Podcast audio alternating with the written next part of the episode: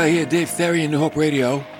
Glad to have you along, have you along, have you come along today. Got a good topic. We're going to ask the question Who is Jehovah? I mean, if you really think about it, how much do we know about that aspect of God, God's name, and you know, where did it come from? What does it mean?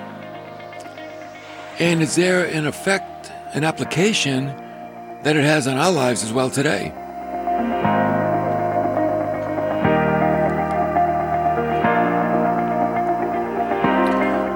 As Christians, we believe in what is called the Godhead, right? Speaks of three members of a Trinity God the Father, God the Son, who is Jesus Christ, and God the Holy Spirit. Now, in the Old Testament, the Jewish people knew God as Jehovah, but we don't call him that today, do we? What do you think? Oh, we're going to find out today.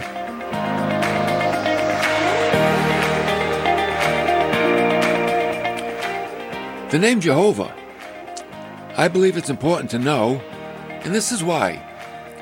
The Old Testament and the New Testament, they're really wrapped up together. The Old Testament says it, and the New Testament reveals it. So we need both of them.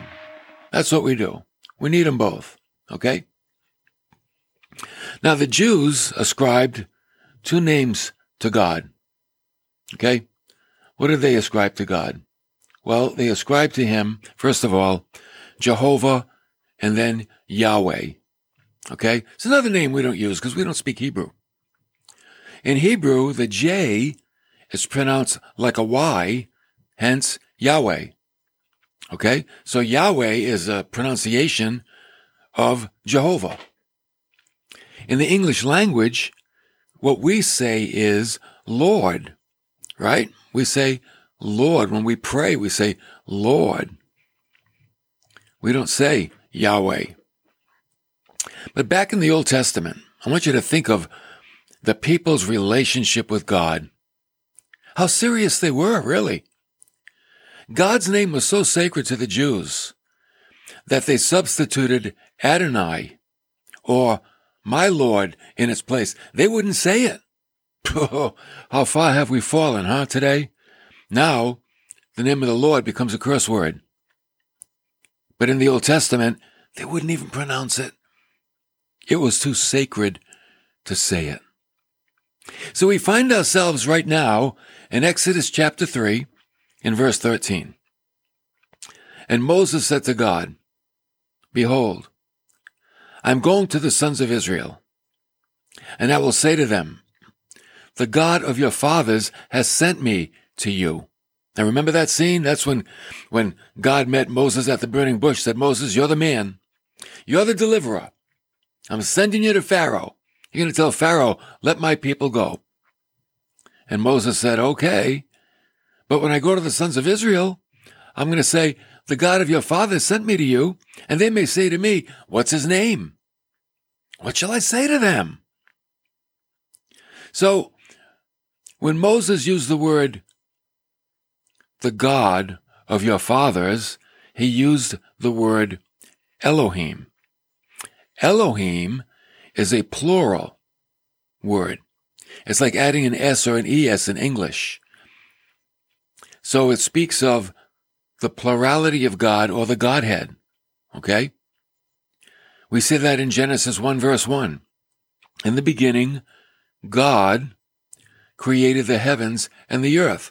Again, Elohim speaks of the Godhead, the Trinity. So in Exodus 3:13, God is, you know, is very confusing. I'm not a Hebrew scholar. But in this particular instance, when Moses used the word for God, it didn't speak of the Godhead, but it spoke of one that is almighty and supreme. The plural to Elohim magnified his majesty, his supremeness over all things. Okay? And then God said to Moses, You want to know what my name is? I am who I am. And he said, Thus you shall say to the sons of Israel, I am has sent me to you. Now that name I am is the Hebrew word Haya, H-A-Y-A-H, and it's often represented as Yahweh. But I am speaks of the ever existence of God. Something that at times we have a hard time comprehending. Something that always existed. Everything we know has a beginning, doesn't it? And if it has a beginning, it has an ending. But Yahweh is everlasting. Always was, always will be. Never was a time when he wasn't.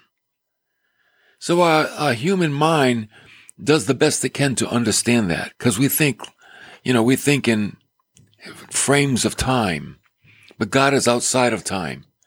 Maybe that's the best way to look at it. God is outside of time. Think of, think of time as a roll of film and you're holding the roll of film. And as you unravel it, the timeline of human history is unfolding. But God is outside of the, of the film. He's actually holding the film. He's beyond time. Okay? The existence of God is outside of time. Time is a creation of God. And that's why his eternal existence has nothing to do with time. Always was, always will be. God furthermore said to Moses, again, the word is Elohim, the Almighty. See, this is why you need to understand context. Context help us, helps us to understand the meanings of particular words in particular places. A word can change meaning depending upon the context that it's used. And false doctrine comes from not understanding the context. Sometimes, man, you get a headache, you got to dig it out. I've spent sometimes an hour trying to figure out what does one word mean. I mean, if you think about it, trying to, what does this word mean here? Maybe over an hour, just on one word. Never mind a whole message, just a word and going back and forth and trying to get the exact meaning of that word in that context. That's how important it is. You gotta dig it out, right? Dig it out, work it out. So this interchangeable name is to demonstrate the character of God. At times, He's the Godhead, Father, Son, Holy Spirit, three indistinct individuals, yet co-eternal, co-existent. And at other times it speaks of him being almighty and supreme above and beyond all others. Okay? And how do I know? Context. All right. Verse 15. Thus you shall say to the sons of Israel, the Lord, the God of your fathers, the God of Abraham, the God of Isaac, the God of Jacob, see, they knew all that, has sent me to you. And this is my name forever. And this is my memorial name to all generations. Again, this is to explain that God distinguishes himself, here it comes now, from the gods of Egypt. Why did God say, I am the God of your fathers? And then he got very specific. Abraham, Isaac, and Jacob because Egypt, where the people were living, had a myriad of gods. They had gods for everything. And God had to distinguish himself above and beyond all the Egyptian gods, above and beyond the Egyptian culture. That's what God had to do. And that's why when he sent Jesus, Jesus continued that same work. He established himself and Jesus came to a world that was filled with all kinds of gods. And he distinguished himself as, as the one that was from God. He said, the words I speak, the Father gives me the words, the works that I do, the Father tells me what to do. As a matter of fact, the book of Hebrews tells us that Jesus was the exact representation of God. So God must be distinguished because we live in a world of false gods. How can you choose the true God among the false gods unless the true God has distinguished himself? And you know what I think is the greatest way the true God has distinguished himself among all other belief systems in the world? That he loved us so much that he sent his only begotten Son, that whoever believes in him will never perish, but have everlasting life. God has distinguished himself among all other belief systems with his love for us and the sending of his son. So think about what God has done to reveal who he is in a background of deception. He's also reminding them of the covenant that he made with their forefathers concerning the land of, pro- of promise. He promised Abraham, Isaac, and Jacob a land, a land that would be their own. So Moses is going to bring this promise to slaves in Egypt. And he's reminding them, God is going to fulfill his promise for you. Which God? The God that made a covenant with Abraham, Isaac, and Jacob. That God. You know about them, right? Yeah. He's going to fulfill his promise. And then when he said, I am, that's a present tense signifying the self existence of God. See, God needs nothing to exist. He's self-existent. We need a lot of things to exist, don't we? We need air. We need food. We need water. Uh, fellowship is nice. Something to do is pretty good also.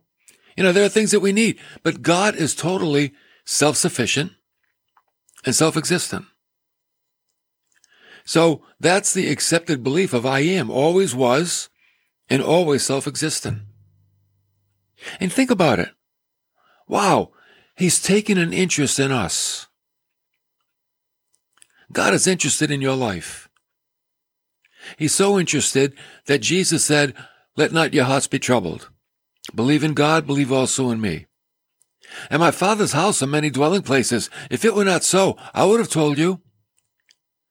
But I go and prepare a place for you, that where I am, there you will be also. Oh God, He's very interested in you. Rejoice in that. It's also been suggested that I am means I will be what I will be.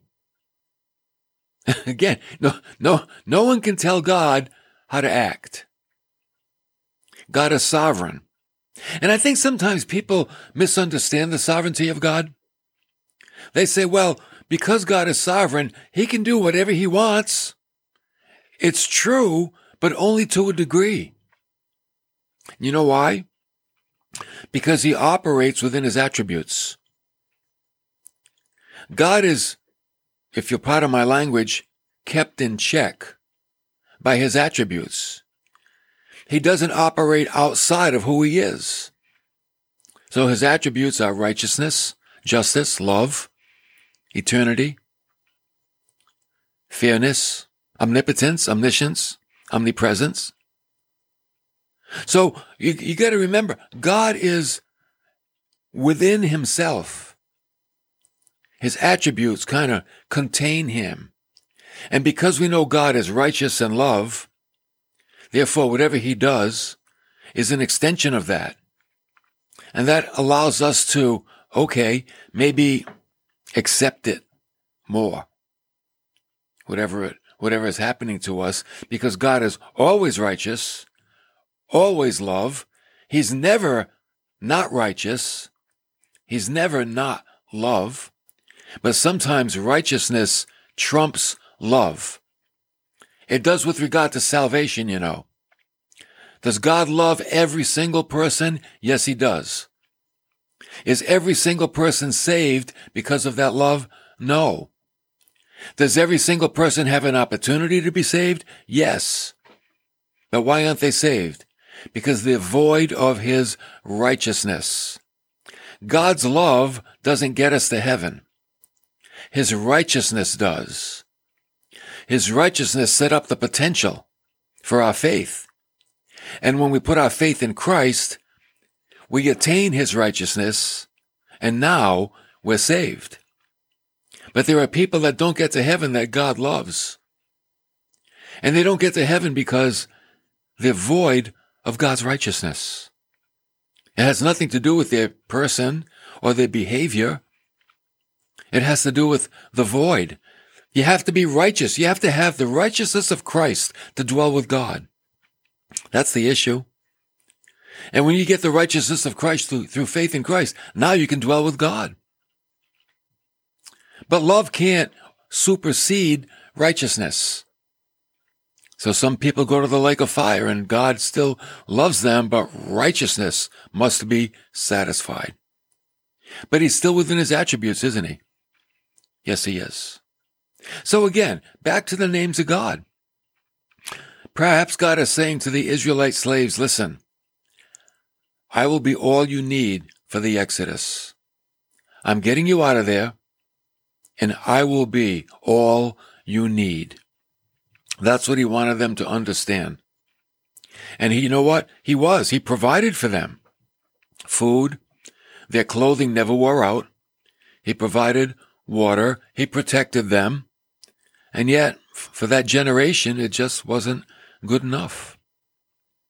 Later on, David capitalized on this attribute of God in Psalm 23, where he said, Jehovah is my shepherd. This new name, I am, was introduced to the people by Moses. I am who I am. I'm self-sufficient. I'm self-existent. And I'm there for you. And David says, the Lord is my shepherd too. I know he's there for me. Like the shepherd is there for the sheep, my Lord is there for me. I hope you know that he's there for you because he is. See, until then, God was addressed as Jehovah or Yahweh, but now the Jews made God's name even more personal by making it a compound name. For instance, they called him Jehovah Ra'ah, which means Jehovah provides. You know, in Genesis 22 verse 14, remember when uh, Isaac was going to be sacrificed on Mount Moriah? And it's like, oh no, Abraham had to offer his son. And when he was ready to do so, God called out to Abraham, Stop! Do not hurt the boy, for now I know that you love me. And he said, Look over there. And Abraham looked, and there was a ram caught in the thicket. And Abraham called the name of that place, The Lord will provide.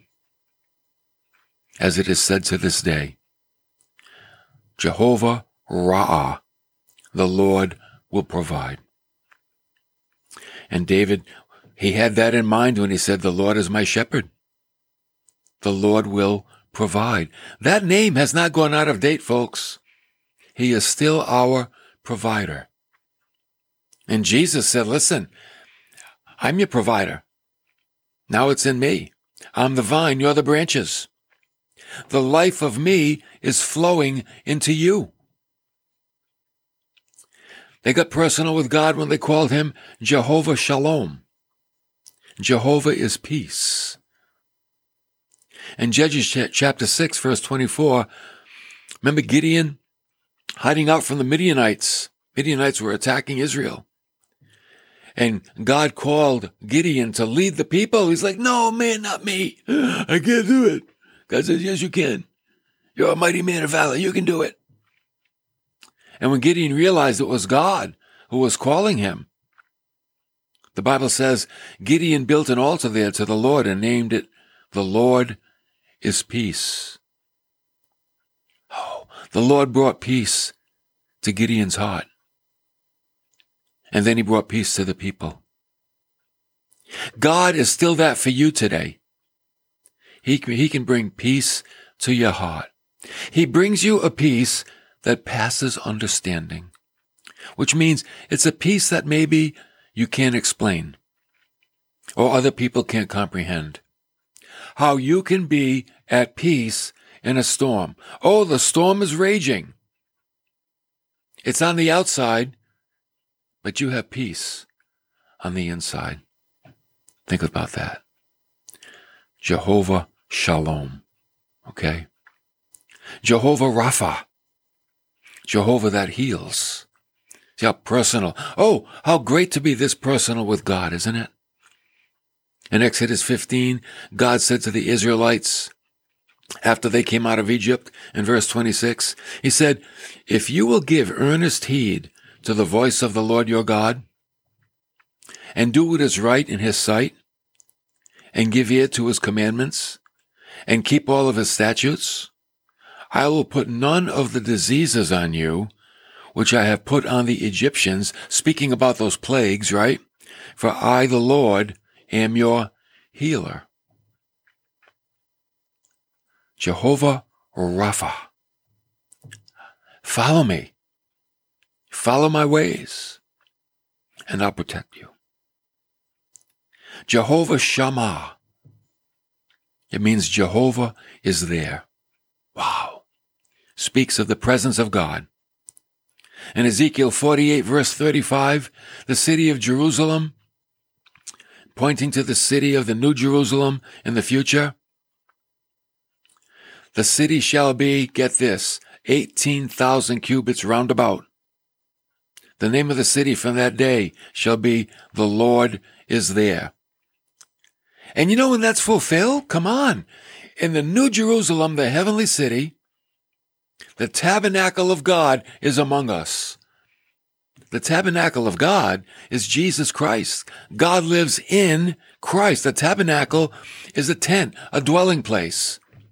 So God is in Christ in the heavenly city, the New Jerusalem, where we will be living in eternity future.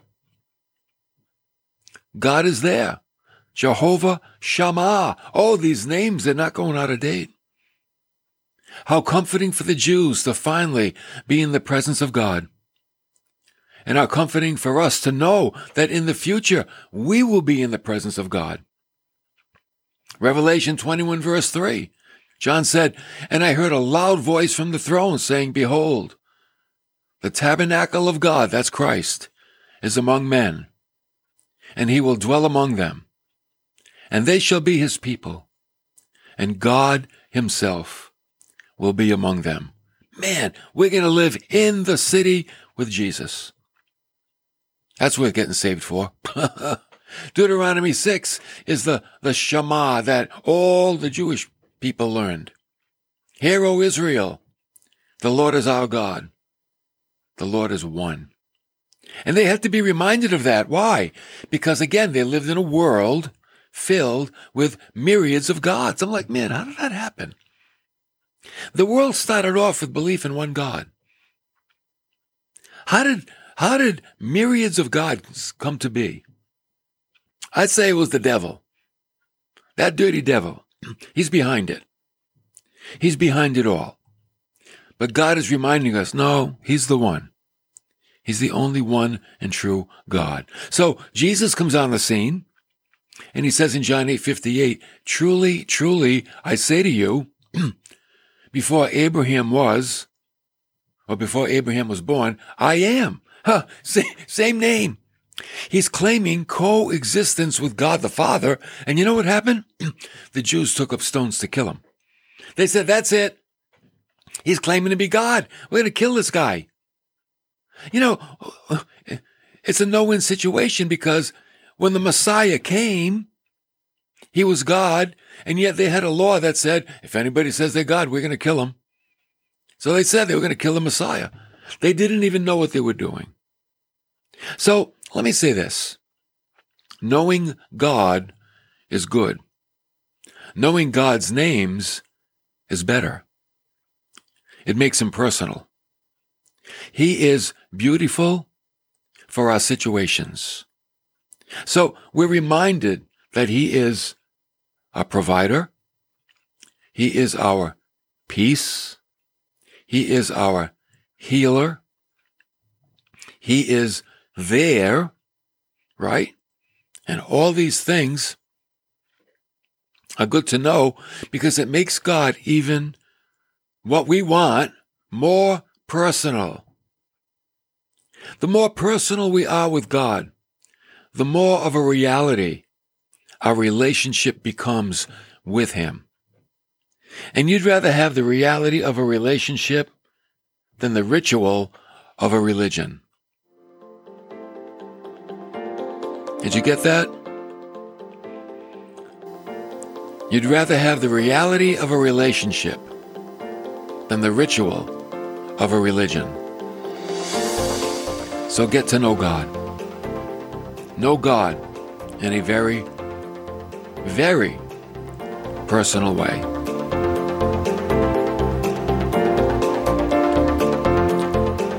And that's why I sound like a broken record at the end of every program. Join the Hope Club. Get a devotional in your email every Monday through Friday, an audio file. You don't even have to read it, you just sit and listen. Support New Hope Radio with $3 a week. Go to newhoperadio.live, click on the menu bar, it's all there. Thank you for joining. Our, our um, reach is spreading far and wide. We had 100 downloads just last week of our messages. I think that's pretty good and uh, people are grabbing on to the Word of God. And it's because of your help keeping us on the air and keeping our podcast alive. So thank you for that, so we can keep reaching out. All right? Thanks for coming along. I'll see you next time for more.